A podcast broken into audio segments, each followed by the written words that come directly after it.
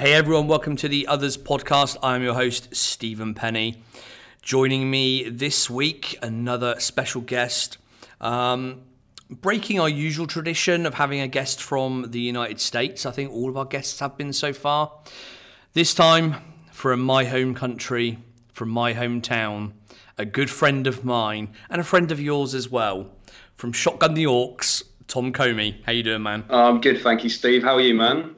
Yeah, not too bad, thank you. Thank you for having me on. We've been meaning to do this for a time, so um, yeah, it's a pleasure to be here, sir. Good to see. Your, it's been a- good to see your face again. Indeed, indeed, it's been a while. Now, some people may recognise Tom's name. I was going to say face, but only I can see him at the moment, obviously, which is slightly off-putting to me. But some people may recognise the name. Um, I appeared on uh, Tom's podcast. When was this? Back in the summer, maybe? Before the summer? Yeah, yeah, it was... Something like that? A good five five months ago, I'd say.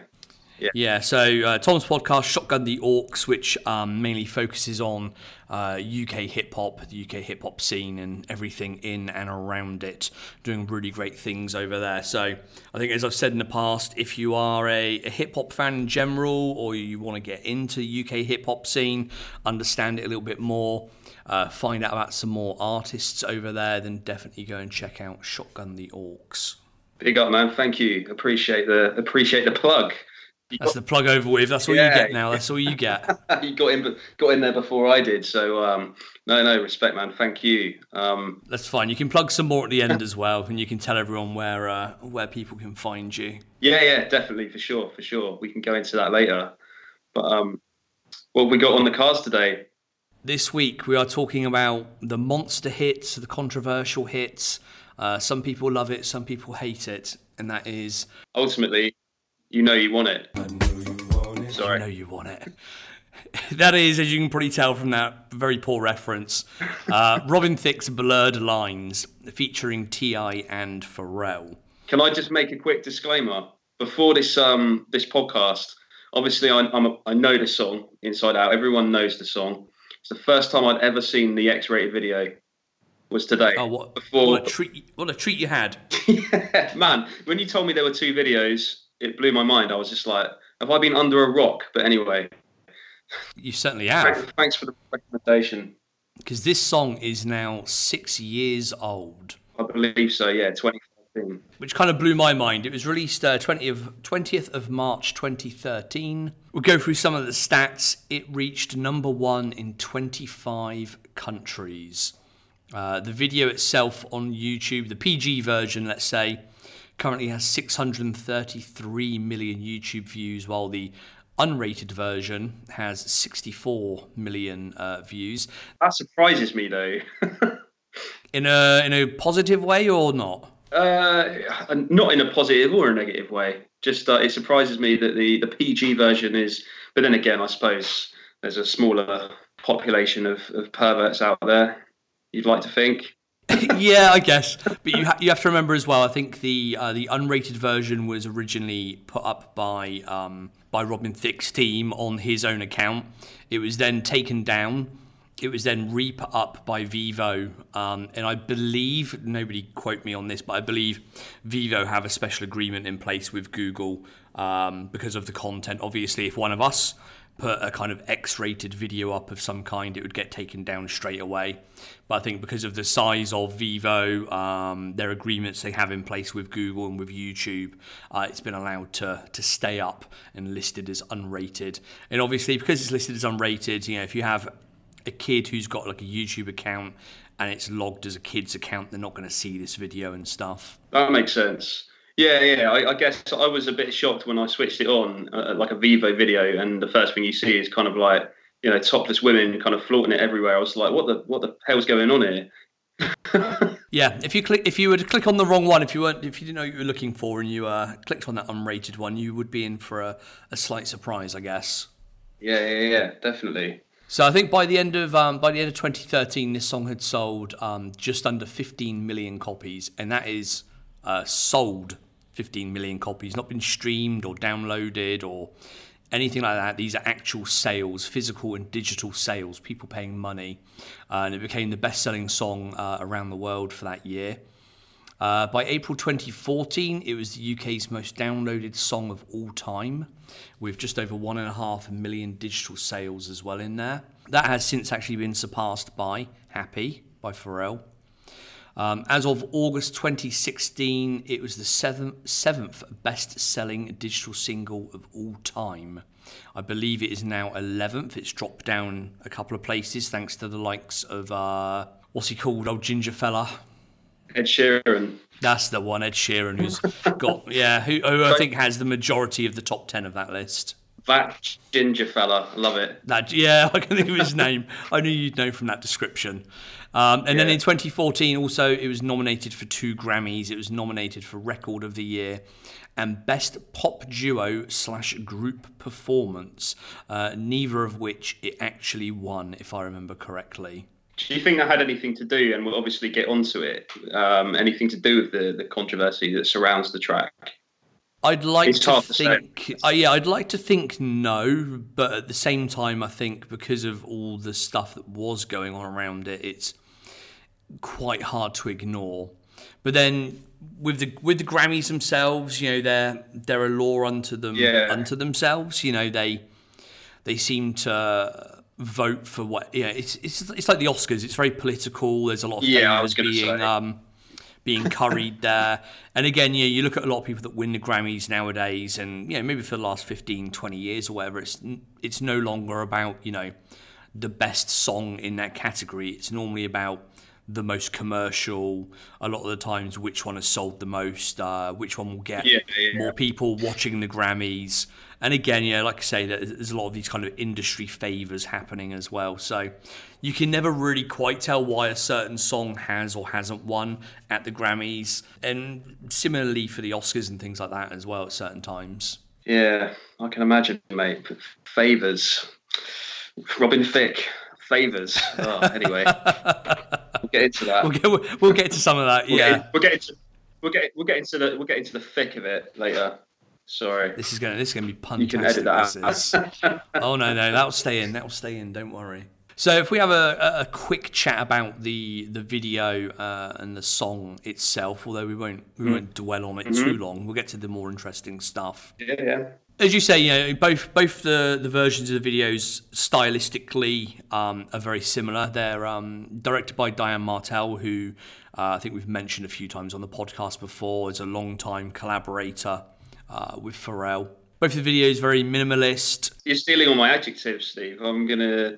I was gonna be talking through my thoughts on the video, and, and minimalist was something that's jumping out on my phone. But um, right, I'll fine. go. I'll go you know, to you. You, you. you carry on. So, as as I kind of mentioned earlier, this was the first time I've actually seen an X-rated video, and I think the only kind of, I guess, distinct difference between the two to del- delineate is like tits. That's all I can say. And um, to your point, it's kind of very minimalist. You can tell that it's shot by um, like a like someone who has a lot of influence in the fashion industry. Um, obviously, it's kind of scantily clad women. Uh, there's big kind of bold hashtags in red, which kind of it works well in contrast to the white background. Uh, I think one of the, the one of the models is holding a, a lamb or a baby goat or something weird. Um, I think it's a lamb. Um, it is a lamb, it, yes. It's a lamb, yeah, yeah, yeah, yeah. I was just kind of, okay, that's a bit off. But, and um, at one point I thought I saw some like really kind of weird-looking taxidermy, but it might have just been an ugly dog.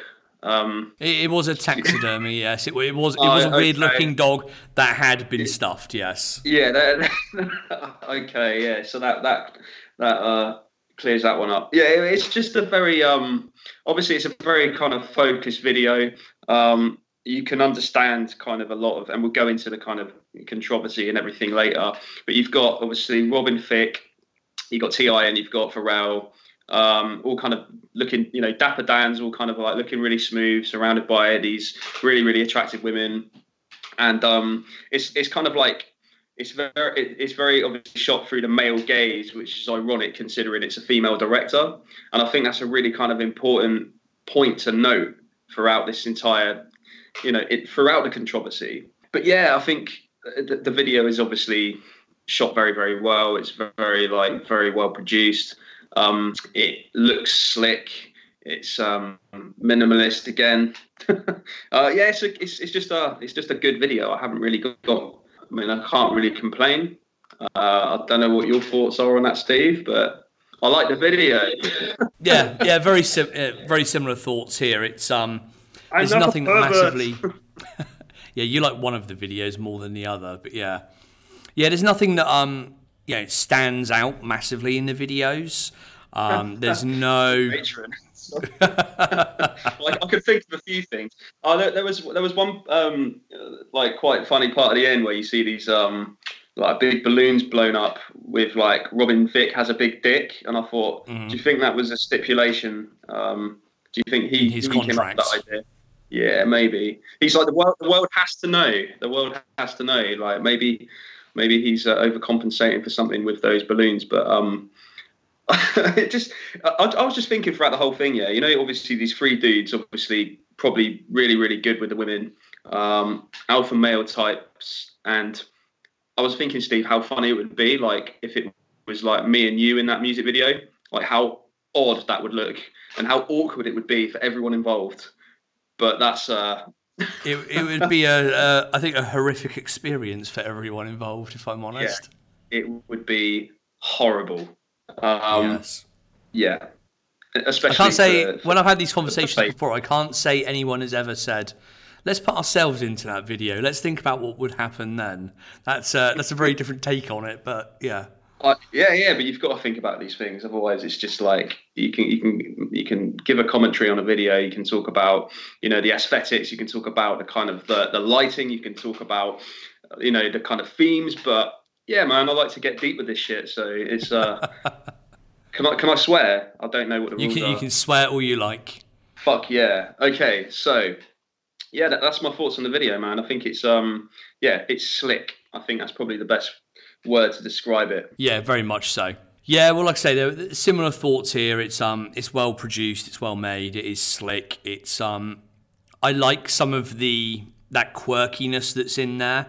Um, I read a few interviews with Diane Martel kind of at the time and also recently when digging out some notes for this podcast, and you know, she talks about the influence of um, kind of high-end fashion, which you can see in how the models um, are dressed, but then also having the the jarringness of those big um, hashtags on the screen, and then that weirdness and that quirkiness of having...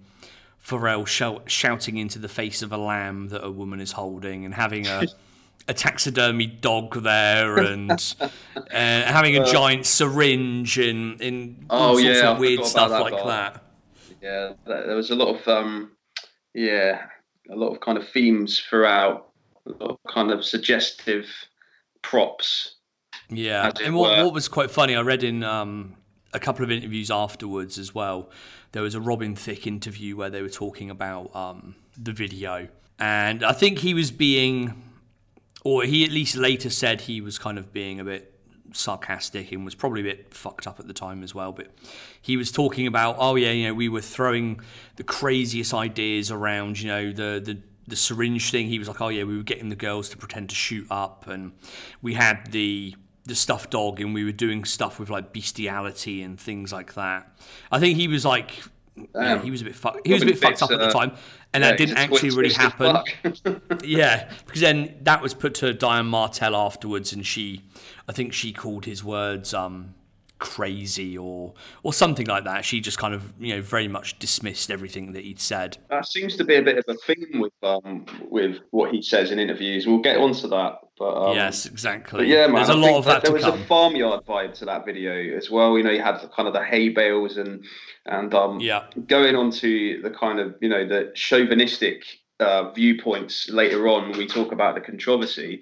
Um, there's obviously kind of a link between, you know, the, the you can't not notice the link between kind of the the women being almost kind of viewed as animals in the video, and hence the the controversy it obviously um it obviously led to. But yeah, man, it's a it's an interesting one for sure. It's a it's a different one, let's say. Yes. Yeah yeah yeah um I mean, to be honest, I mean, I'm all for kind of making art, and you know, they're all kind of consenting adults making art. and that doesn't bother me. No one was hurt except maybe a lamb that was deafened. But um, do you know what I'm saying? It's kind of like, you know, um, they all knew what they were doing. Yeah, we can move on to that point yeah, as well yeah. now. So, yeah, my, my next kind of point around this was, um, you know, the kind of main controversies around this. And I guess the first one is that um, possible chauvinistic view upon it, the the possible exploitation of the women, the the trivialization of that kind of um, sexual content that you get, at least in one version of the videos. And, um, yeah, I remember a lot of this happening, uh, the conversations happening sort of at the time and not long after it came out. And I remember seeing a lot of the interviews with people involved in it as well. And, you know, Emily Ratajkowski, who obviously became massively famous pretty much off the back of that video. You know, I remember her saying that, um, you know, all of the models there that were involved, you know, knew what they were doing. They consented to everything. They were really well treated.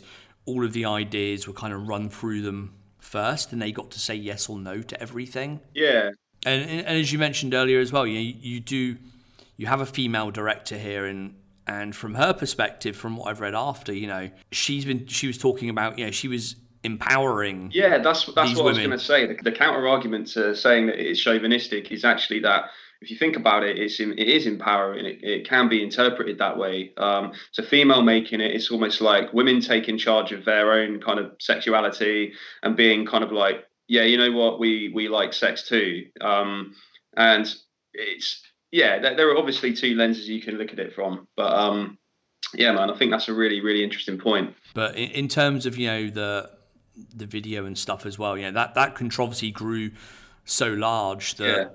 I think m- most universities in the U K banned the song from being played on their premises, mm-hmm. banned them from being banned it from being played like in uh, you know, kind of bars and stuff like that that are on university campuses. So it really did kind of strike a chord, you know, rightly or wrongly with people. There were a lot of protests as well, weren't there, in the States and, and all kinds of stuff. Um, before we do get onto that, because obviously we'll, we'll probably talk a, quite a bit about the controversy with the video itself, the two versions. Was that were they both shot like um, kind of, you know, sequentially? It was one shot and then like straight afterwards on like the same day yep. or however long they had. That's madness. So they they yep. which one did they film first? Do you know? I'm not too sure. Um, I would, I'd imagine you'd probably start with the clean one, but I'm not a video director, so. and then, and then just um, Robin, Robin Thicke just like wanders in high, and he's just like, yeah, let's just try it again, but with your boobs out. Like, yeah, I can imagine that happening. And they were just like, well, sure, why not? I guess. Yeah, interesting, interesting. Uh, what else did I have around this? Well, oh yeah, before we kind of move on to, you know, all the real controversies, here, here's my um, here, here's a thought I have on Emily Ratajkowski, and this is maybe a, not an unpopular thought or anything, but so Emily Ratajkowski, obviously, as everyone knows, famous model now. She's involved in lots of different stuff. She's known the world round, millions of followers, mainly made famous from this video. Yeah, this was her kind of big break. Mm-hmm. Now, for somebody that is that has been made famous from a music video, I have never witnessed another human being with less rhythm than she has. Man, I, I wasn't too sure where you were going with this, but um, now you've said that, I can't help but to think about how right you are. If you watch, if you watch it in the video, she's yeah. kind of quite off. But then, if you subsequently then, you know, if you follow her on Instagram or anything like that, if you watch her dance to any piece of music, she has no rhythm whatsoever. Calling her out, man. Starting, there you go. Starting some beef with the models. No, that's that's. These a, are the important topics we need to talk about. Exactly. But if you're out there, I mean, obviously, with your newfound fame. Um, you might want to invest in some in some dancing lessons. Just a just a suggestion. But hey, you know, who am I to suggest that? But um, it's been six years, and she's got God knows how many millions of uh, Instagram followers. So um, she probably doesn't care, does she? One of them has to be a, a dance instructor, surely. She's got the pick of the bunch. Uh, this is a weird tangent. Sorry, yes, it was, but it's just something I've always had in my mind, and I had to get out there. I had to tell the world. Let's get this viral and let's get her some lessons. Let's get blocked on every social platform possible. uh, by the most famous model in the world. Okay. All right, let's move on a little bit. Here's a question for you. Is this song rapey? So that's actually um, a quote, isn't it? Like, a bit rapey, inverted yes. speech marks, inverted commas. I'm just going to say it. Yes. I know you want it. I think it is quite rapey.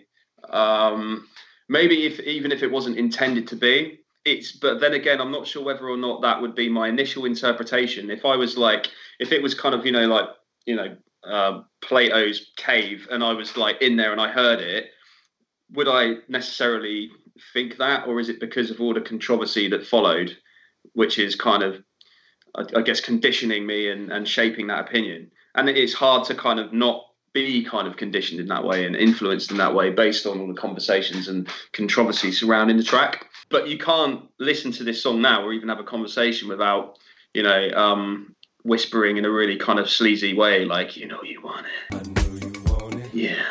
Do you know what I mean? Um, so, yeah. I'm, I'm, I know, I'm, because I've, I've received some messages that are very similar to that in the last few days, yeah. Yeah, yeah, exactly. And, yeah, most of them probably from me. Yeah. And um, there's just something very menacing about the lyrics, however... Um, Uh, that's the power of music, I guess. I mean, for something to to spark up this much conversation from fucking song lyrics, do you know what I mean? Um, but then, it, obviously, Pharrell, he's didn't he try to kind of? I mean, we'll go into this a bit later, but initially he was obviously defending the track, and he's been on several interviews, including one with um, uh, Krishnan Guru-Murthy. So he's. Um, a journalist uh, here in here in the U K, and he was defending the track, saying that, you know, I think it's empowering, I love women, et cetera. But then didn't he go on record um, on G Q, like after that, kind of kind of taking it back and try to distance himself a little bit from it? And he almost seemed to be making out that he was naive to the fact that it would be taken that way, which I didn't really know how to take, because for a guy that's been, you know, so immersed in hip hop for so long, he's been around kind of chauvinistic lyrics and all of that kind of thing. Um, so I'm not too sure whether or not I buy that. But then again, I heard it completely out of context. So yeah, I don't know, man. See, I, I agree to a certain extent there. Um, I think the song itself, um, without without any context, which is how most people listen to most music. yeah. They don't they don't dig into the shit like we dig into it. Mm-hmm. Um, yes, it does it can it can, it does, whatever your view may be, sound in inverted commas rapey. Yeah. It does sound sleazy. The problem you also have there is the man singing most of it is a fairly notorious womanizer. He, um... I'm not laughing at, like, I'm just, just, I'm just picturing, like, Robin Thicke's face, like, smiling in a really kind of seductive way, like, and it just makes me laugh. You know, he, he's, he comes across as sleazy to a certain extent, or has done in the past. No, no, no, no, he, he, he does. Okay, yeah, all right. He's fucking sleazy, man. All right, we'll give him that. And uh, I don't think that helps at all. That that adds another kind of um, layer or interpretation onto the song itself when it's that kind of person projecting those lyrics. Mm-hmm.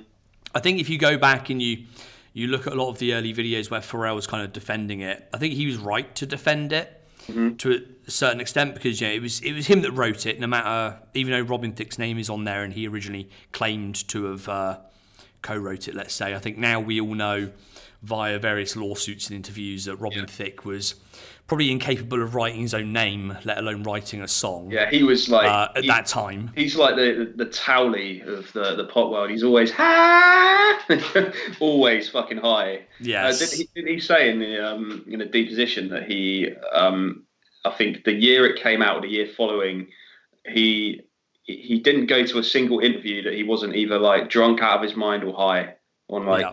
prescription medication or, or whatever. Yeah, exactly. And that and that's from from my understanding, that's how he was in the studio mm-hmm. every day as well. He would just turn up, just kind of off his head. Um, didn't roll, really have maybe. much.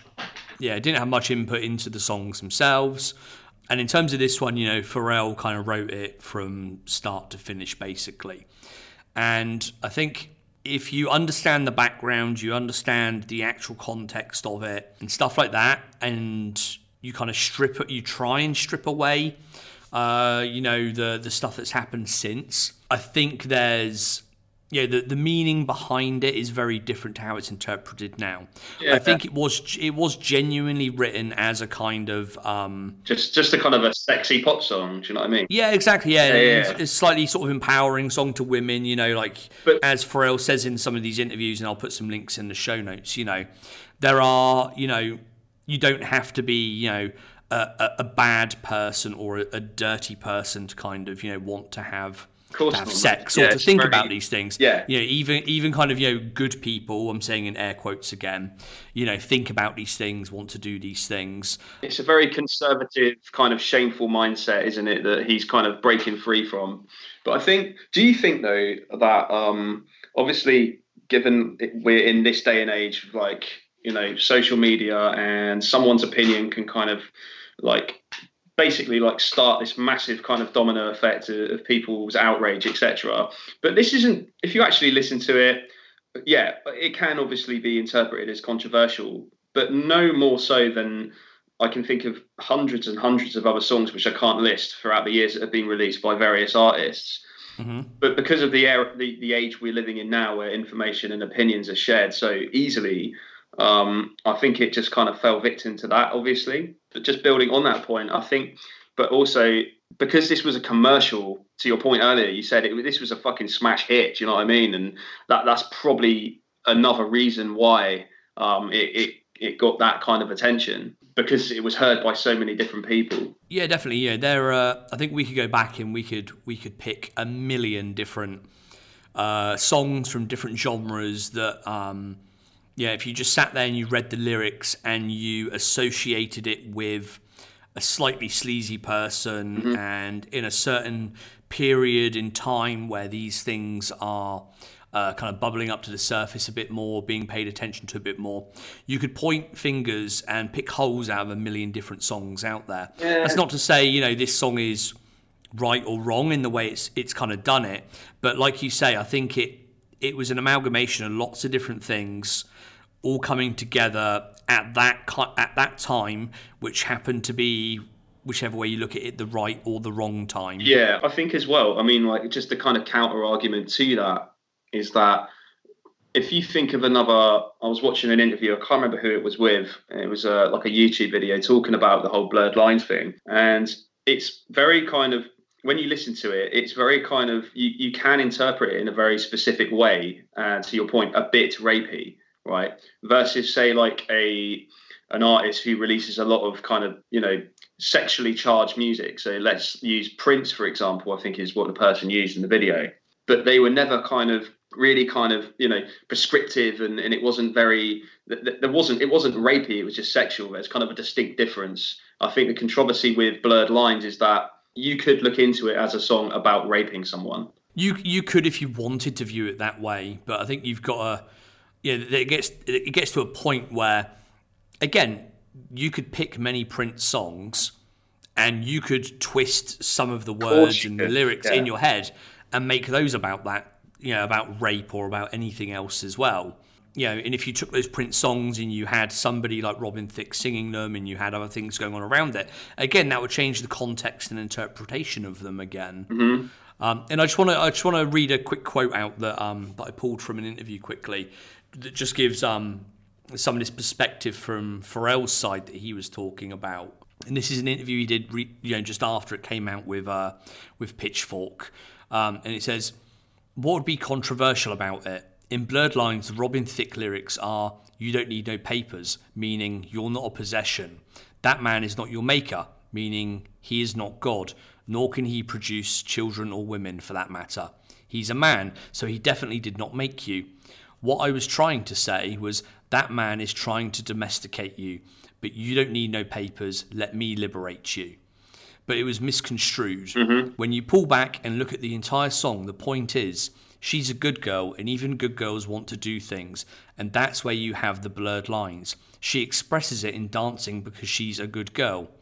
People who are agitated just want to be mad, and I accept their opinion. Uh, we got a kick out of making people dance, and that was the only intention.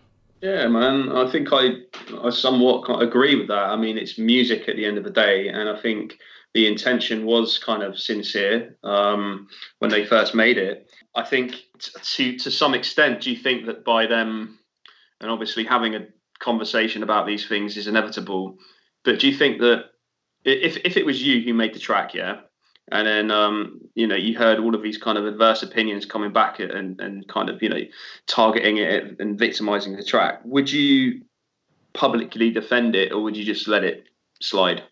Because do you think it's it's almost like, you know, the apology. It draws attention yeah, to exactly, it. Exactly, exactly. Yeah.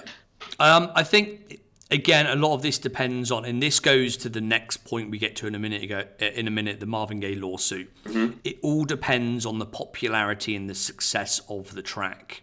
Had that track not been as successful, had that just been a straight up number seven track on his album, which never came out as a single, never did anything... Mm-hmm. Nobody would have given two shits about it, about the lyrical content, about the the production, about the, the whole kind of Marvin Gaye stuff or anything like that. Nobody would have cared. But because it kind of blew up, it got that attention. And when it does blow up and it's and you do have a a large number of people that are also for the track as well as against the track, I think you kind of have to, you don't have to stand up for it, but if it's your work that you've made and you're proud of it, and there are genuine intentions behind it, then you're going to want to stand up so, for it, and try, and you're going to want to try and convince people that, like, no, hold on, no, it's not meant to be about that. It's meant to be about this. Maybe it doesn't come across that way, but you know, here's my yeah. explanation to try and, you know, win you over almost, and to make you see my side of things. It's just kind of hard not to dig yourself a hole. But um, going on from that, and obviously. We talk, you know, you kind of just alluded to it. What do you actually think of the song itself? Because in terms of what Pharrell has kind of produced and made over the years, I don't, it's not exactly, in my in my opinion, I think he's made much better music. And I'm kind of shocked by, I think, I'm not really shocked by it because obviously the accompanying video and there was an appeal behind it and it's kind of toe tapping and stuff. But in my opinion, it's kind of, the song's just a bit meh. It's not... It certainly isn't one of his best. Um, the kind of like the bass and like the chord progression is very like familiar, shall we say.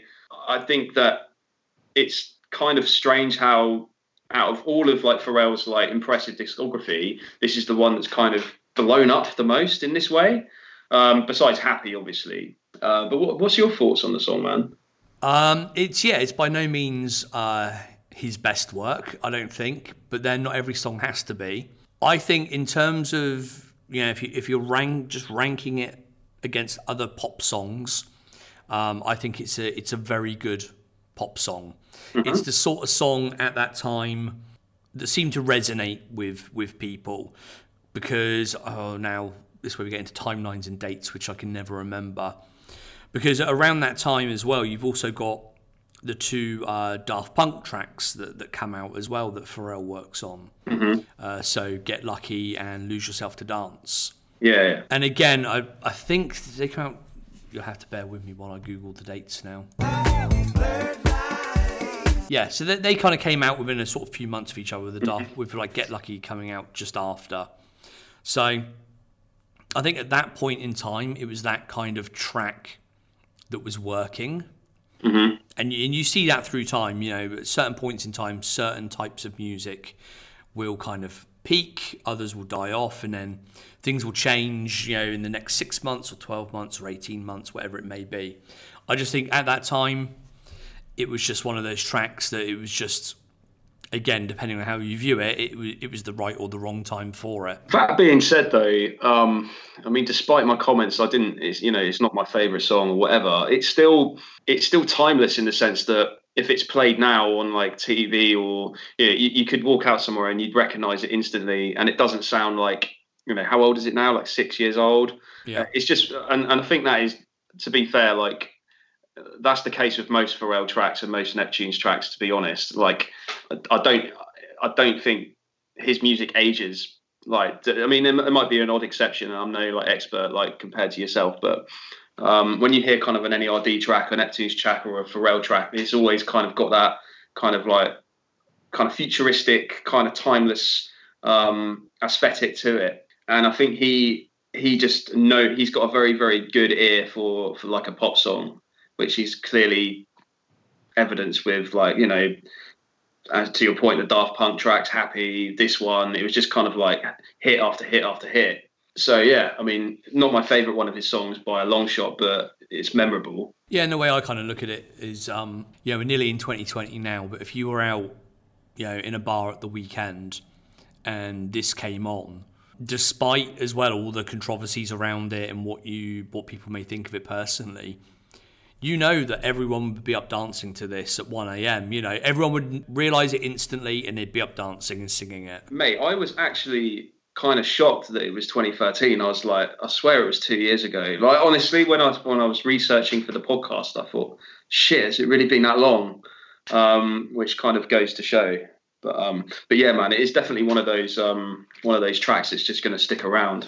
You know you want it. I know you want it. Yeah, most definitely. You know you want it. I know you want it. All right, let's get on to um, probably the, I was going to say the biggest controversy. It's not necessarily the biggest, but Um, in terms of monetary value, it's most certainly the biggest.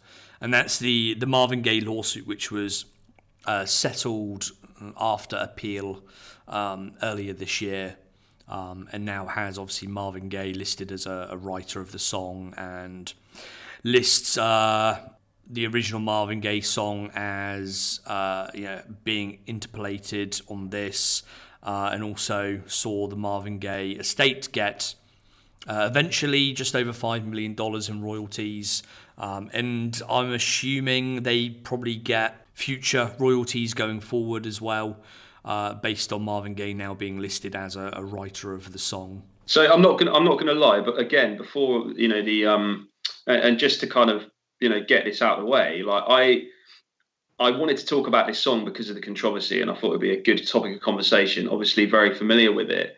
But all of this stuff and like the deposition um, kind of footage that we'll go into in a moment, that was all all completely new to me. So, do you want to kind of elaborate a bit more around like the um, you know, the kind of founding of the the lawsuit from the uh, Marvin Gaye estate and the track that it was lifted from, I guess, or influenced from? So, what can you give me a bit of background behind it, because I don't actually know that much about it.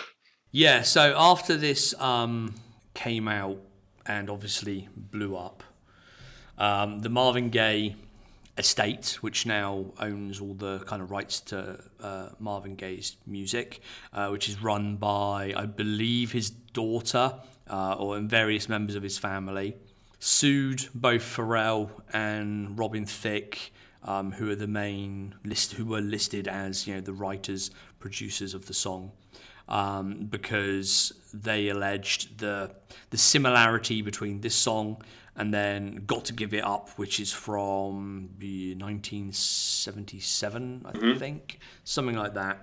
And you know, they they alleged that the tracks were, were too similar, and um, they had obviously taken from that original Marvin Gaye track. Was that a bit rapey as well? I think the Marvin Gaye estate lawsuit is a bit potentially that way.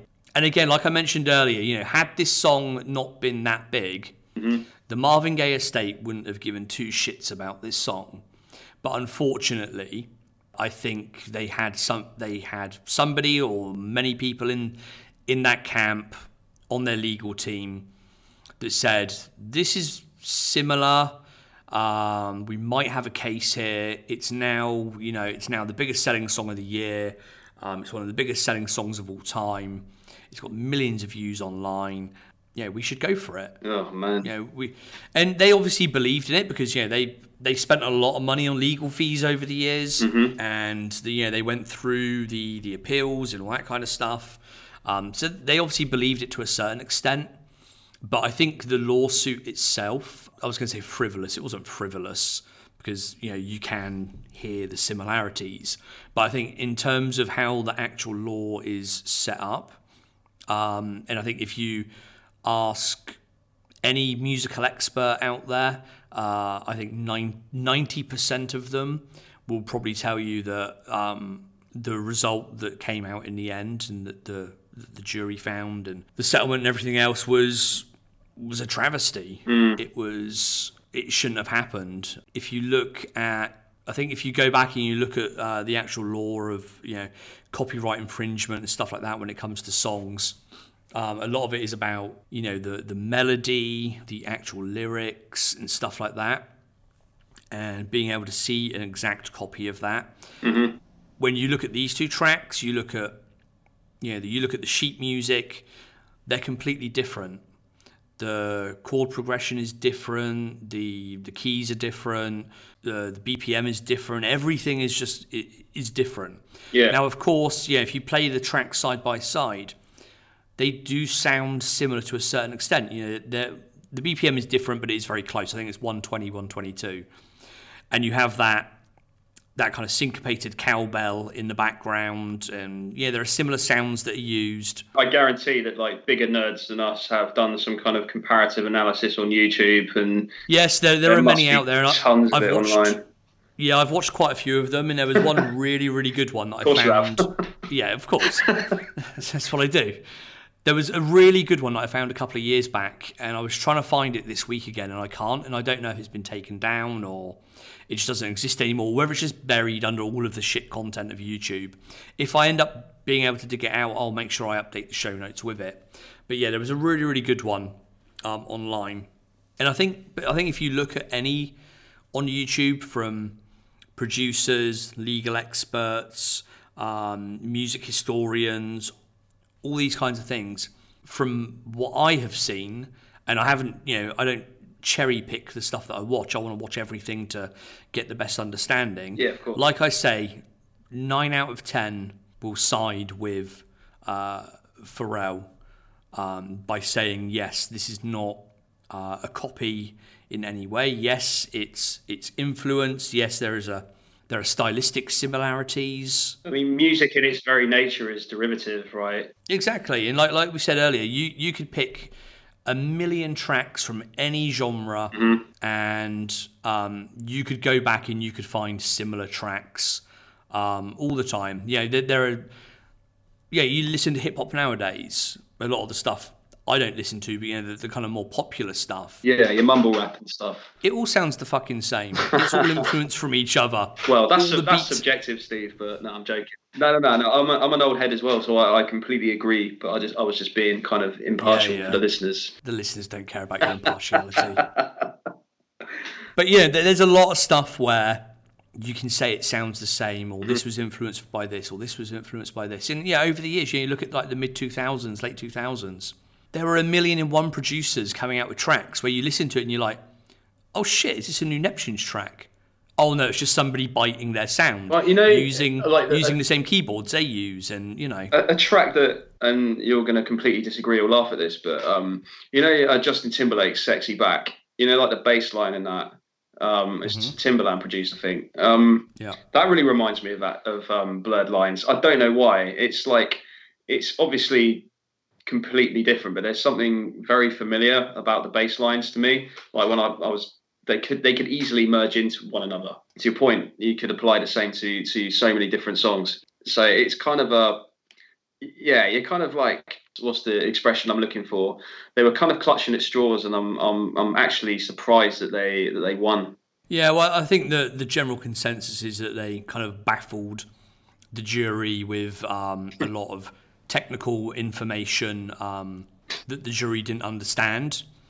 And what they did was they kept playing those songs over and over and over again to, yeah, yeah.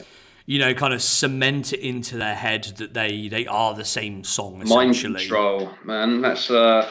it, and it is to a certain extent. It's, you know, you, you go to court for anything, and a lot of a lot of the arguments that an attorney will give, it, you know, it's psychological, especially when you're playing to a jury. Yeah, yeah. It's all about getting into their mindset, which is why you, especially in the U S, you know, when you um, have court cases, you know, you have, you know, lawyers and attorneys will spend a week picking where the case happens, what the jury selection is, because they want to pick the right people that will be favourable to them, mm-hmm. and all this kind of stuff. And that played a part here. It played a big part here. And then the kind of, you know, baffling of the jury played a, a, a massive part here. Um, and just a, a, a fundamental, you know, not understanding of how music is made and how it evolves over time and how it influences other people over time, um, especially when we get to... Probably would have been a, a big kind of, you know, uh, waste of taxpayers' money to bring in music experts to the court. Or I don't know, do you know what I mean? It's kind of like, to your point, the jury aren't necessarily qualified to... to make those determinations. They're not necessarily experts in the field. And yeah, and I think, and, you know, each side did bring in their own kind of musical experts to try and break down the track. And um it's a top it's a topsy-turvy world we live in, if you actually fucking think about that. Like, right, yeah, so you stole our song, which is basically just like a, an arrangement of of tones and, and sounds. Uh yeah, you copied it. No, we didn't. And then investing all that time, effort, money, um and life ultimately into into that, it just baffles me, man. Just human beings are fucking weird, but there we go. Yeah, very much so, really are. But when when there are literally millions of dollars on the line, um you know, that can get the better of some people, unfortunately. Yeah. And I think, you know, you mentioned the kind of depositions and stuff there as well. There was also, I think, what kind of blew it and what had a big influence on the jury as well was was Robin Thicke's kind of drunken and high yeah. interviews that he gave around that time. Yeah, as you mentioned. Yeah, Pharrell even stepped in, didn't he? And he was just like, he was like, basically anything that he says is like anecdotal because yes. because he was just like, he didn't, you know, explicitly say uh, he was off his tits at the time, but he went in and just said, look, he he could make some comments, and you're basically like, I think the expression he used was like, you're hanging your hat on that comment. When yeah. you're not thinking about the wider context, you're building a case around, uh, like, you know, anecdotal information um, that came from some guy who was like drunk and high out of his mind. Um, and I think, yeah, Pharrell came across really, really well in that. I think he was very kind of articulate. He, he was speaking logically, whereas Robin Thicke was just kind of like, you know, wiping it, like kind of like uh, wiping his hands of any accountability, because he was just like, I don't remember anything I said before. I was obviously not in the right frame of mind. Yeah, the, the problem is, you know, I think, you know, when they made the track, they obviously um, they knew it had that kind of groove to it, that uh, Marvin Gaye kind of sound to it. Whether they atten- intentionally went for that or not, you know, only they, well, only Pharrell knows. But the problem was, you know, in all those kind of subsequent interviews, Robin Thicke, you know, when he's out of his mind, is constantly talking about. Mm. Oh, it, we we tried to get a Marvin Gaye groove. We tried to emulate that, and we tried to replicate that in some way. Um, and he, he was he was really laying it on in his interviews about the whole Marvin Gaye influence. Um, and then obviously, then when you get to Pharrell, then being told about this, you know, he says, "Well, no, that's not not actually." Uh, not quite the case. You can't really believe everything he was saying in, in interviews. You know, he's trying to sell records, and he's just saying what he needs to say, and it, it isn't quite the truth. And then even, you know, Robin Thicke in his um in his depositions, he was he was quite candid about the fact that he was just constantly high and drunk. And I think one of the questions was, would you consider yourself a liar? And he kind of paused for a minute, and I think he says yes. He would consider himself a liar. And, you know, they're asking him about why did he say certain things. And he, you know, his response is, I say what I feel I need to say at any given point in time to sell the most records that I need to sell. As an ambassador of your, your kind of brand and your record, and that's, you know, that's kind of justified, right? I guess he didn't mm. realise the kind of implications behind it when he was doing it, um, or probably doesn't remember, to your point. But yeah, man, I think... Um, Did one of the um, the guys interviewing him like refer to him as Robin Thicke at one point? I, sw- I, I, know. I, I swear down, I heard someone mispronounce his name, and I was just like, uh, "Have I been calling him Thicke all these years? It's actually pronounced Thicke. Nah, this guy must be wrong." I missed that, but in the past, I, I have like, I have heard him call, being called Robin Thicke. Thicke, all right. Yeah, I quite like that one. I've heard that. And I think what what I was just kind of on the subject, one other kind of, um, not revelation to come from the depositions, but one interesting uh, point is when they were they were asking Pharrell about his ability to, to read music, to read um, you know, sheet music and, you know, notes on a page, essentially. And they say, can can you read, you know, music this way? And he says yes. I think in the past he has given other interviews that is where he has said, you know, He didn't grow up learning music that way. He learned most of it by, or a lot of it by ear, but obviously over time he has learned that more technical side of it. Yeah. So he answers yes to this. The, I guess, I assume the attorney or whatever he is then kind of um, puts sheet music in front of him and says, okay, can you name these notes? Can you name the duration of these notes? And, you know, real kind of technical stuff. And Pharrell declines to, to answer for one reason or another. The the kind of insight into that is, if you look, as we mentioned earlier, if you look at both of those songs on paper, uh, when they're written out, you know, kind of musical notes, they are completely different. So if you're going to go through the, both of the songs in that way, uh, the Marvin Gaye estate doesn't have a leg to stand on because they are completely, completely different. But I think the issue there is perhaps Pharrell wasn't quite sure of what he was actually seeing in terms of some of the... Um, the more technical yeah, side of it good there. Point. And he didn't want to appear to be vulnerable from a from a music. He didn't want to lose any kind of credibility, perhaps, publicly. Yeah. No, that that, that makes sense, man. And yeah, he says he says during the thing like, "Oh, I'm." Um, he says, "I'm not comfortable." That's the the expression he uses, and uh, the attorney keeps saying to him, "Okay, but you know, you need to give me an answer." And he's like, "I'm not comfortable. That is my answer." And the attorney even says to him, "So you're saying to me that you." You can't read music then. You know, I've asked you if you can read music. You're now refusing to do it. That means you can't read music. And, you know, Pharrell's answer again is, yeah, I'm not comfortable with this. I'm not comfortable. Mm-hmm. It's a strange one. It's, like I say, you know, if he had gone into it in depth, I think Being... they would have been they would have been fine. But And I think he probably generally knew uh, from a technical perspective what's on the paper. But, yeah, maybe didn't want to get caught out by anything he maybe wasn't one hundred percent sure on. Right, Steve, man. Like, let me put it to you then. As like a Pharrell superfan, um, if it kind of you know came out that he couldn't read music, would that affect your kind of view on him, or would it remain the same? Like, what would your kind of thoughts on that be? Because I've got um, an opinion on it, but obviously I'd be keen to hear yours, being the the massive Pharrell fan that you are. It would in, probably increase my respect for him. Being able to make such a a body yeah, of music yeah. um, while not being not having all the kind of technical abilities that a lot of other people have. Mm, no, no, no. Couldn't agree more with you, man. That's exactly exactly where I was going with that. I think it's um got like an ear for it, and he's not necessarily like classically trained, but he still has the ability to to to make music like he does. Then, damn, man, he's he's he's not human. But yeah, yeah, I completely, I completely agree with you, man. But maybe in his mind, he uh, he didn't want to be viewed by his kind of peers in a, you know, he didn't want, you know, in a negative light. You know what I mean? Mm-hmm. And yeah, the thing is, you can you can tell it obviously bothered him at the time, the whole kind of case and yeah. this, uh, you know, this kind of line of questioning into kind of you know his integrity and his technical abilities and stuff like that. But what. What I didn't expect was six years later, it would still bother him quite so much. So you mentioned earlier the the kind of G Q interview, and this is um, a sit-down interview he did with the producer Rick Rubin for G Q recently. I see a lot of people talking about the interview and saying how amazing it is. Personally, I think it's a pretty whack interview. It's very bland. There's not it's really when much they're, they're just like sat at Rick Rubin's place. Uh, yeah, Rick Rubin's there, yeah. Just living alive, like Rick Branson stuff, just like sort of yeah. T-shirt and green tea. Oh man, yeah, yeah. Out in Malibu, yeah, loving life. One.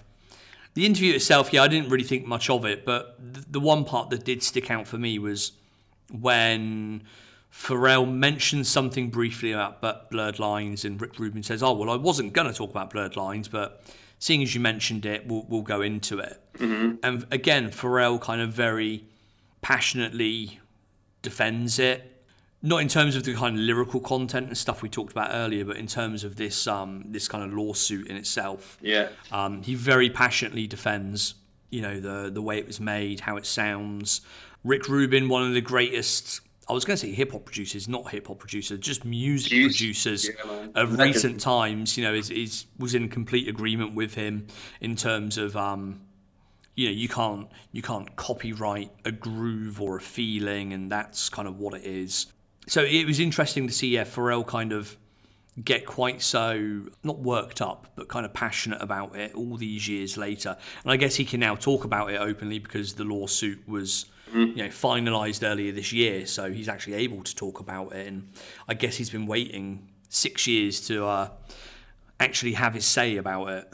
Yeah, no, it's an interesting one, man, because I think, like, you obviously hear kind of conflicting views he's given, initially defending it and then going on to say that, oh, maybe I was naive to the, the chauvinism that was going on generally in music at the time, which I kind of find a little bit hard to believe. But I think naturally as an artist, to your point, we see, obviously he's got like a business brain as well, but um, as con- consumers of music, and obviously being taking it that step further, like you do, like we do as like podcasters, fans of music, you go into the kind of like um, the analytics and the figures and all of that stuff as well. So obviously like, you know, sales figures, et cetera. But first and foremost, he is a creative type. He is like a person who who likes making music, right? He likes creating something for people to enjoy.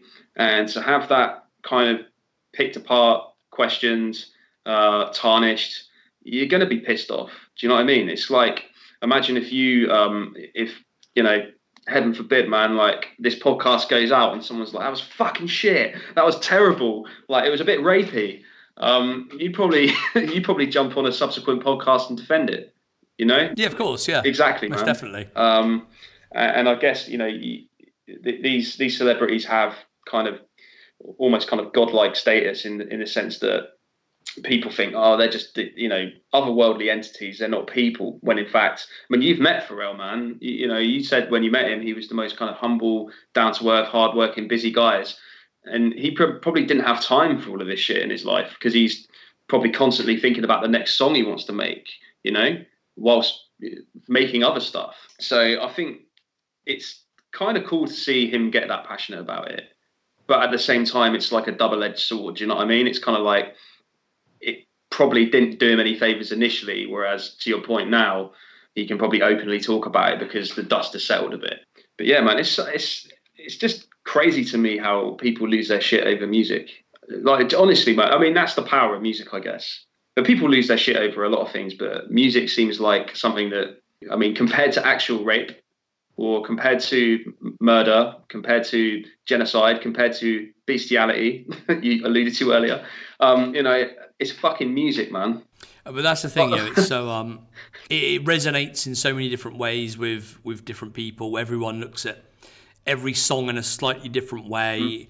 You know, people see things in lyrics that, you know, lyrics I probably didn't even realise were there in a certain song. Mm-hmm. Um, but people pick them out, or people pick out sounds and focus on those sounds, and people pick out similarities they feel from, you know, to other songs. And people follow their own kind of uh their own kind of narratives, don't they? They kind of pick and choose, and they uh, they kind of repurpose everything, and they just think, right, this is the truth that I believe in, and I'm going to pursue it. And then if they hear otherwise, then they're just argue to the end of the earth rather than having a, a conversation about it. So I mean, it's cool that all this has happened, in a sense, because it kind of just, it demonstrates the awesome power of music. But at the same time, it's just like, it kind of highlights how, I don't know, how, I don't know, like, it's, it just kind of highlights how stupid humans are.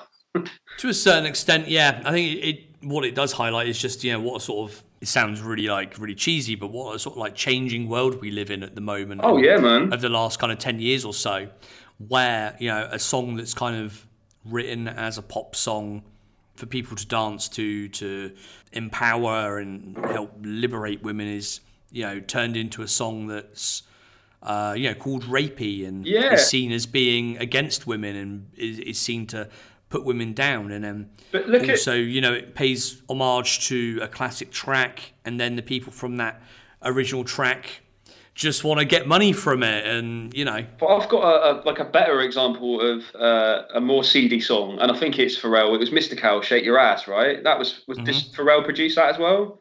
Yeah. Have you covered that on the podcast yet? We No, we didn't do any mystical ones at the start. Is, actually, that, is yeah. that because of, like, his, uh, you know, his actual rapey vibes? I mean, he, well, he's a convicted rapist, so yeah. I yes, mean... so I, I was going to, yeah, I was going to mention that. And when I did put the... Uh, the kind of working list together at the start, mm-hmm. that was going to be one of the songs that was included. Yeah. Um, because there is also a video. Pharrell is also in the video. Um, it was a, a fairly big song at the time. But that did put me off doing it, if I'm honest. Yeah, yeah. Because because of Mystical's since yeah you know issues that he's had, and as you say, you know, he he has been convicted of action rape as opposed to making a song that could be misconstrued to be about rape, which yes is, exactly is, is somewhat of a, a lesser issue, right? Yeah. um so yeah man I think that, that that's why it's kind of a bit baffling to me, because like that that's the song out of his whole discography I'm like, oh wait a minute, anyone else remember that? Because um we often talk about this on our podcast, you know, separating like the art from the artist, and um, and whether or not that's okay. Uh, obviously, you're entitled to your opinion on it. Um, the way I stand on it is if, and this is obviously a little bit of a tangent, is that I'm not going to completely like disown the music if I like it, um, so long as it's not lacing the pocket of a convicted criminal. Do you know what I'm saying? So say if like, you know, the whole kind of Michael Jackson thing's a bit different because it's still alleged ultimately, and whatever your opinions are on that, you know, are your own. But let's just say, for example, he was guilty, right? I'm not going to stop listening to Michael Jackson music. It's because I really like the music. Is that wrong of me? Is it right of me? What's what's your view on it, man? I think it very much depends on the person, and this is something I think about quite regularly, if I'm honest. You know, I'm, again, you know, Michael Jackson is probably up there above Pharrell, in my opinion. Mm-hmm. Um, yeah, people that know myself and know know Dave, that you know started the podcast with me, know that we're you know two absolutely massive fans, and you know we're always sending each other like little video clips and things from shows and songs, yeah, and all that. And which yeah, it, yeah, really big fans, and it is something yeah I do consider every now and again. Now I have very specific views on the allegations of many years ago, then the more recent ones, um, and stuff like that. So ultimately it has led me to not stop listening to his music. Mm. But, and there's a big but, what, three, four months ago, I did delete, you know, every R. Kelly song that was in my um, yeah, man. in my Apple Music library. I think that's the difference between alleged and convicted, right? And um I mean, yeah, there there is no no denying that R. Kelly is a is a massive massive sex pest. So you were you were right to do that, and I and I agree with you. It's just um the whole Michael Jackson thing is is difficult as well, because I love his music, and even though it's alleged, there's always that kind of element of doubt, which always makes it kind of an internal struggle, you know. And it's it's always something that you consider when you go through your playlist, and you're like, I'm speaking about myself, to be like, oh yeah yeah, oh, this this track, and there's always something in the back of your mind thinking, oh, you know, is this okay?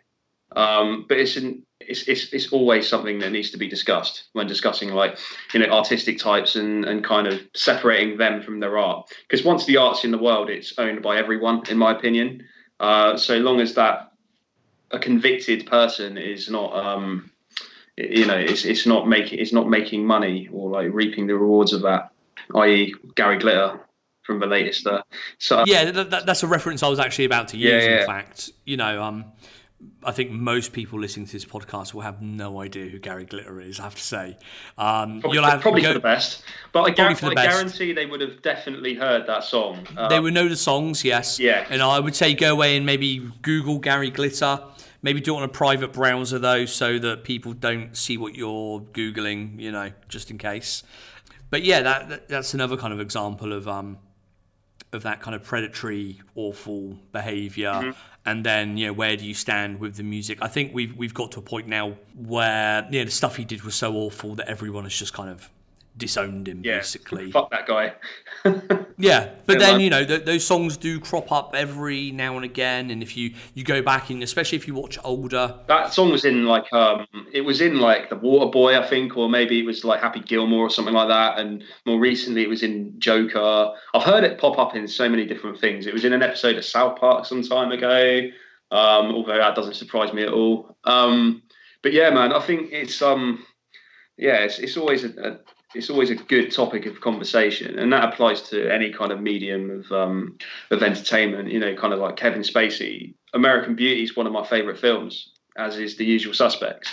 And it's always, again, like an internal conflict watching those films, but I still watch them, I still enjoy them, but it's almost like, uh, work. yeah, yeah. It's, it's yeah. difficult. Should knowing... I should I be enjoying this, knowing what he then potentially did? But but, but then yeah. you, you could, I mean, without sounding negative, if you think about these cases which have just come to light, there must be kind of so many, like a multitude of other cases and other people that we don't know about, and we're still like, you know, willfully um, kind of, you know, kind of watching them and listening to them and, you know, completely ignorantly. Um, and that will probably come to light eventually. You just never know. Like, I think people are people and art is art, and they should be, they should be separate. Um, but that's easier said than done.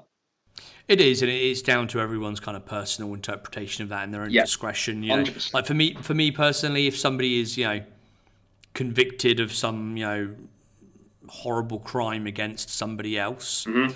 then yeah, I will probably just delete their music um, or not watch their movies or whatever it might be. If it's alleged, or if I have a very, very strong opinion a certain way, then yeah, I may was, kind of. What if it was like? So I used the example with like Kevin Spacey and like The Usual Suspects, for example. Will you not watch that film again? Uh, possibly in the future, but since all this kind of stuff has happened and since he was initially um, arrested and everything, yeah. I wouldn't say I've actively avoided anything with him in it, but I certainly haven't since watched anything with him in it. Okay. Um, and, and if a movie with him in it did crop up on Netflix, you know, it was recommended to me or something, Uh, I think at the moment and for the foreseeable future, because I don't know exactly where my thoughts on it all lie, yeah. um, I would I would probably skip over it for now. Mm-hmm. That's a yeah, it's a diplomatic response, man. But back to back to Blurred Lines. So there was a that was that, there was there were blurred lines within that conversation as well. Oh mate, blurred lines everywhere. all the all the lines are blurred. Yeah. But I think that's pretty much everything on Blurred Lines, isn't it? I think we've covered all the important stuff, or mm-hmm. at least tried to. Definitely, man. It was an interesting topic of conversation. We went off some uh, some some kind of interesting tangents as well. Um, it was definitely a, it's a very meaty one, I'd, I'd say. Um, not so much in terms of the, the track itself, because it's a little bit vanilla in my opinion, but but the context that sit behind it and um and and the conversation that surrounds it is definitely, you know, makes it for a good topic of conversation, man. Yeah, and I think it's a conversation on, on numerous sides that will um, continue to go on for many years, I feel. Yeah, no, one hundred percent.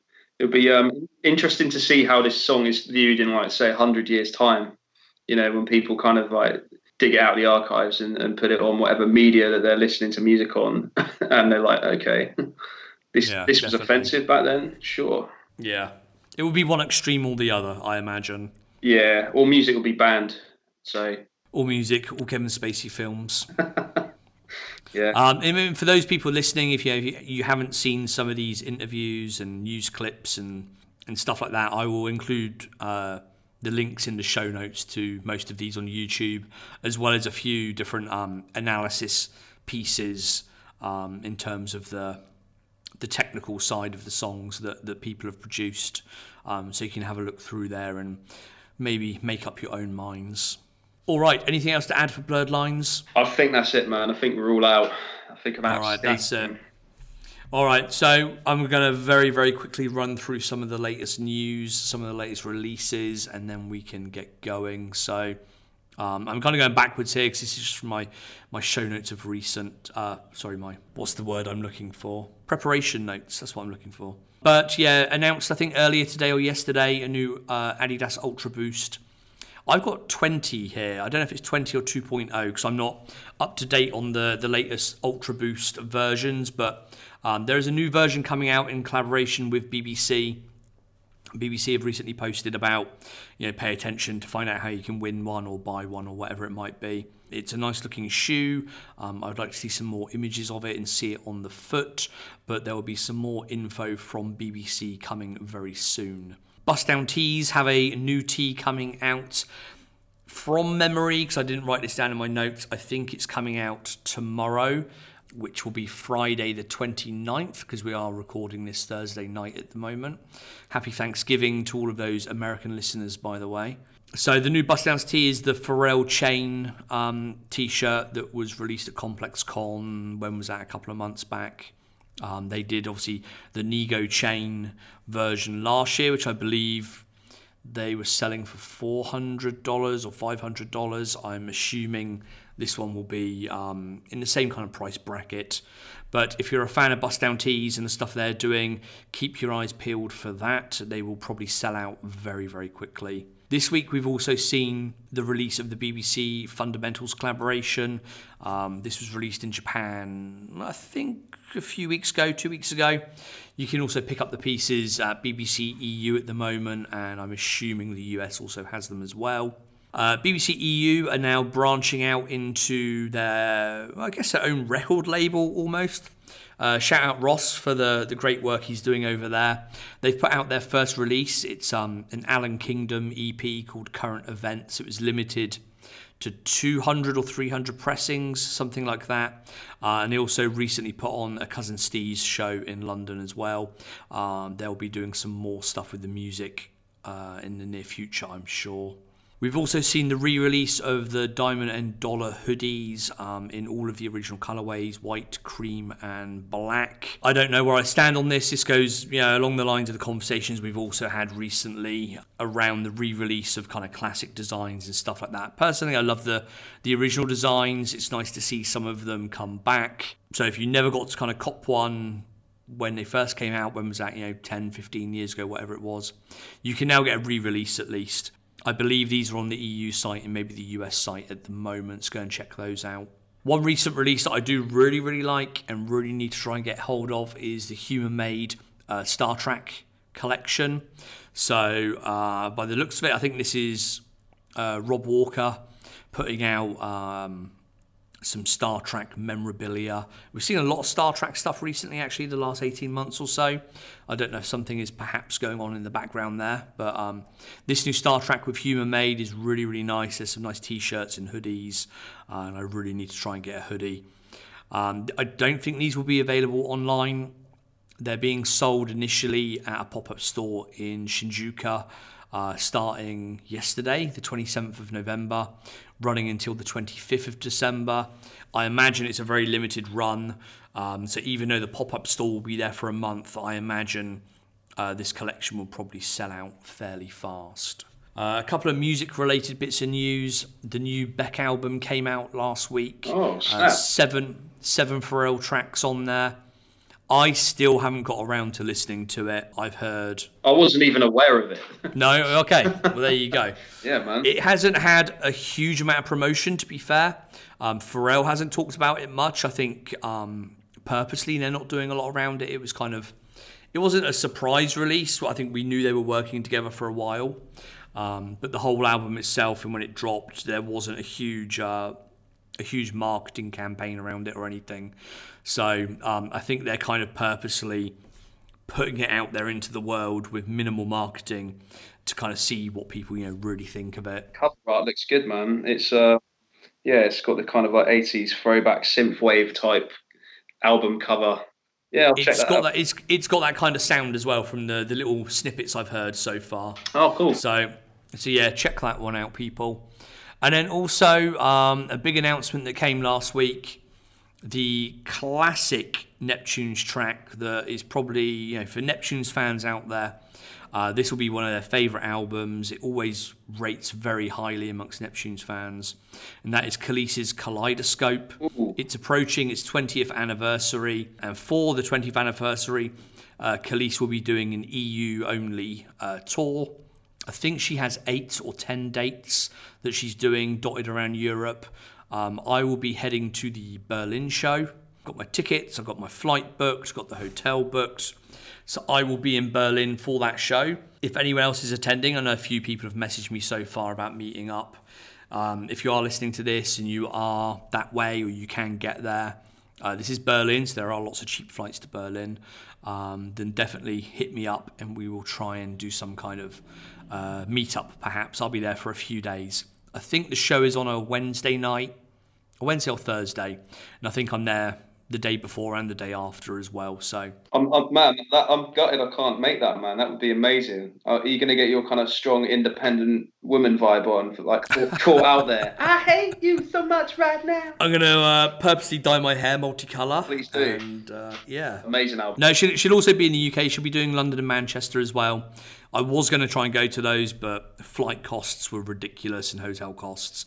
It worked out. Yeah, a, retur- a return flight to Berlin cost me forty euros, whereas going back to the U K was two hundred fifty or something ridiculous. So so it's Berlin for me. Um, there is also Copenhagen, which is probably a bit closer for me as well, but I've not been to Berlin before. So you should, man. Berlin's a sick city. Yeah, it's a lot of fun. I'll be there for three whole days, so if anyone has any recommendations of places to go, things to do, hit me up. And I was gonna, I was gonna announce something else I'm working on, but I shall, I shall withhold that information for now, and keep it a secret in case it doesn't actually come off. But there may be something else. Tell me off air, man. I'll tell you off air. Yeah, yeah, yeah. But then there may be something else happening around um, that tour and that show. But we we will see. But I think that is everything for now. That's everything on my my my list and my show notes. I'm sure there was much more going on the last couple of weeks, but that's what we've got for now. So if you want to check out the show notes and all the links and whatnot, uh, you'll probably get them in the podcast app in which you're listening to this, or you can head over to the website, which is the others dot net, obviously others with a Z. Uh, you can find us on Instagram and all those places at Others Podcast. And you can find me at Steve R. Penny. Tom, where can people find you and your lovely podcast? So people probably aren't interested in, in myself as a person, but if they're, if they're interested in checking out the podcast, then you can follow us on all social media platforms, Facebook, Instagram, Twitter, at Shotgun The Aux. So S H O T G U N T H E A U X, all platforms. And um, you can you can find our our podcast on all digital platforms: Spotify, Apple Music, Acast, Kiki, which is a new one, and uh, you can see the video footage on YouTube as well. Um, so we host like um, guests from all over the U K. Um, if you're into U K hip hop, check it out. If you're into, into hip hop in general, check it out. Um, Steve mentioned earlier, he's um, he's jumped on the show as well. We had a good old chat about kind of Pharrell at a very kind of cursory level and all kinds of stuff. So um, yeah, yeah, it's, um, we're doing we're doing good things. So um, if you're into that, come give us a follow. Yeah, definitely. You know, if you're listening to this podcast, you're obviously a music and or hip hop fan. Um, most of our listeners are U S based, and I'm fairly sure that most of them won't have heard of a lot of the. the artists and guests that you have on. So, you know, if you're into hip hop, then definitely check out Shotgun the Aux and um, find out a little bit about, you know, British hip hop and stuff that's going on uh, in the scene there as well. Yeah, man. So just to like, um, so our latest guest we had on was Verb T, and he's part of a crew called The Four Owls. And um, and they, they had a track on their last album. They worked with like D J Premier. Um, so, I mean, they have like links to the U S. So there are kind of synergies there. But um, yeah, definitely, definitely worth checking out um, if you're into into into hip hop in general, because that's how me and you know each other, innit, Steve? Like we um, obviously worked together some Pretty time much. ago, and we just kind of like um, connected through like a mutual um, like passion for for hip hop music. We've been to kind of like several gigs together over the years, and yeah, it's just. It's just been cool to kind of you know vibe off each other for this long, man. Yeah, definitely, definitely. It's been um. Yes, a, a, a great and long friendship so far. Uh, yeah. Always interesting when we get together and have a few beers and chat about all the uh, the latest stuff going on in music, in movies and T V and all that kind of stuff that we love. Definitely, man. Um, I wanted to thank you for having me on, man. It's been an absolute pleasure. And uh, yeah, apologies to listeners out there for my kind of probably apparent lack of knowledge, all things Pharrell, B B C, Ice Cream and N E R D. But um, I've got kind of just, I know just enough about it to to form some kind of opinion, and, and hopefully you're not bored of me waffling on. So uh, yeah, big up Steve, and, and thanks for having me on, man. No, thank you, man. The pleasure has been all mine, all ours. And um, you know more than enough to, to hold your own and offer some insight into what we're talking about. So we'll definitely get you back again at some point in the future. Love to, man. Thank you. All right, man. And that's it from us this week, everyone. And we'll speak to you soon. Bye-bye. Peace.